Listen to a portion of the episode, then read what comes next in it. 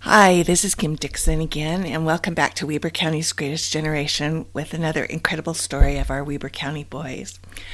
We're going to talk about Second Lieutenant Richard Pingree and his amazing story and how it connects to our last story about Major Floyd Pell. But first, let's talk a little bit about what was going on in Weber County in February of 1942. It's only been about 10 weeks since the bombing of Pearl Harbor, and we know that Wake Island has been lost. We know that the Philippines is under attack.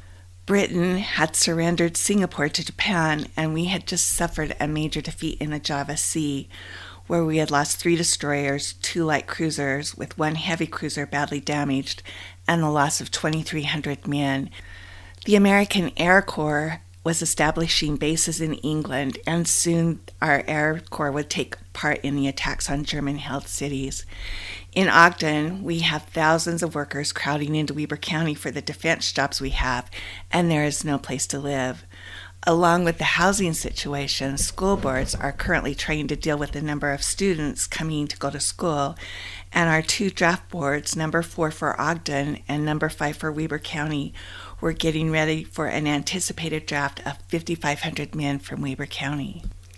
Our local governments, both Ogden City and Weber County, are trying to find their way because of the number of federal, state, and military agencies who are showing up and telling them what they can and cannot do. So, when I was researching, I found this major coincidence with Major Pell and Second Lieutenant Pingree, which is just totally amazing.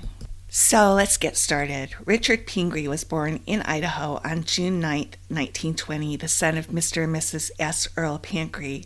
The family lived at 3208 Adams Avenue, and he attended Ogden Schools and Weber College.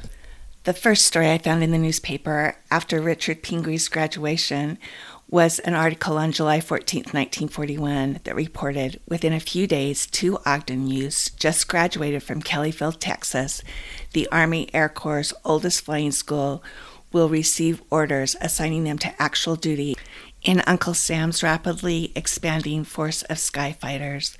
The two are Robert T. Pell and Richard Earl Pingree, the two graduated late last week, having completed in seven and one half months their flying course, which is valued at $25,000. In today's money, that would be a little over $375,000 for each one trained. At their graduation exercises, they received their wings and their commissions as second lieutenants. Two weeks later, Lieutenant Pingree married Margaret Fowles from Hooper. So, this is the first of the connections between Lieutenant Pingree and Major Pell. Robert Pell is Floyd Pell's brother, and so he and Lieutenant Pingree completed flight school together. As we talked about last week, we know that Floyd Pell had completed his training in 1937, and we know that in September of 1940 he had arrived in the Philippines. In November of 1941, he was ordered by General Douglas MacArthur to create a new air route to the Philippines from Australia. When the war started on December 7th, everything changed. So now, Lieutenant Pell was promoted to Major Pell on January 30th, and he was ordered to create the 33rd Pursuit Squadron, made up of 20 pilots flying P 40s to provide protection to incoming ships on the island of Java.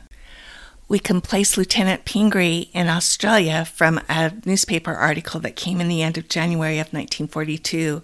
It was entitled His Voice Comes from Down Under. Mr. and Mrs. Earl Pingree, Wednesday night, received a telephone call from their son, Lieutenant Richard E. Pingree, who is stationed in Australia with the U.S. Army Air Corps. Before any conversation was allowed, the operator warned both parties that nothing could be said with regard to military information. The exact whereabouts of Lieutenant Pingree was not learned. He joined the Army Air Force a year ago in November. His wife, the former Margaret Fowles, resides in Ogden with Lieutenant Pingree's parents. So, on February 15th of 1942, both Major Pell and Lieutenant Pingree were in Melbourne, Australia, when Major Pell assigned Lieutenant Pingree to the 33rd Pursuit Squadron. The squadron was ordered to get to the Kupang airfield on the island of Timor so they could start assisting in the battles. On February 18th, they stopped at Port Pirie to refuel, and at that time it was noticed that Lieutenant Pingree's plane was having mechanical problems. So he was ordered to stay there and get his plane fixed while the rest of the squadron continued on to Darwin. As we learned last week on February 19th, the 33rd Squadron had stopped in Darwin and on their way to Kupang had encountered heavy fog and turned back to Darwin and got there right as the Japanese were attacking. And that is the battle where Major Pell was killed trying to defend Darwin. So now we have Lieutenant Pingree, who's at Port Pirie, trying to get his plane fixed so that he can join the rest of his squadron. He has no idea that the battle has taken place in Darwin and that Major Pell has been killed. In fact, I'm not even sure of the timing of what's going to happen next. So that day, on February 19th, Lieutenant Pingree took off in his repaired P 40 to test out the engine and make sure it was in good working order before he went to join his squad. It was reported by those on the ground that on his final approach, the engine stalled. He went into a steep dive and crashed about 1,200 feet from the Port Pirie Cemetery. The crash created a crater that was in the ground 20 feet. The Royal Air Force officers and men dug the crumpled wreck from the ground and was able to extricate Lieutenant Pingree's body to be shipped back to the United States.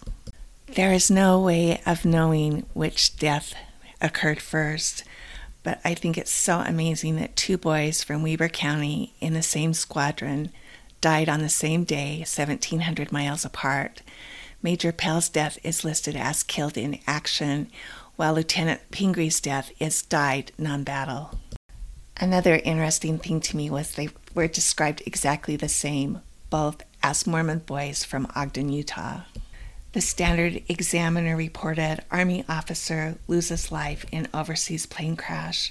Richard Earl Pingree, 21, makes supreme sacrifice. Word of the death of Richard Earl Pingree, a lieutenant in the U.S. Army Air Corps, in an airplane crash overseas on February 19th, was received Friday evening by his parents. The father is office manager of the Farmers Grain Cooperative.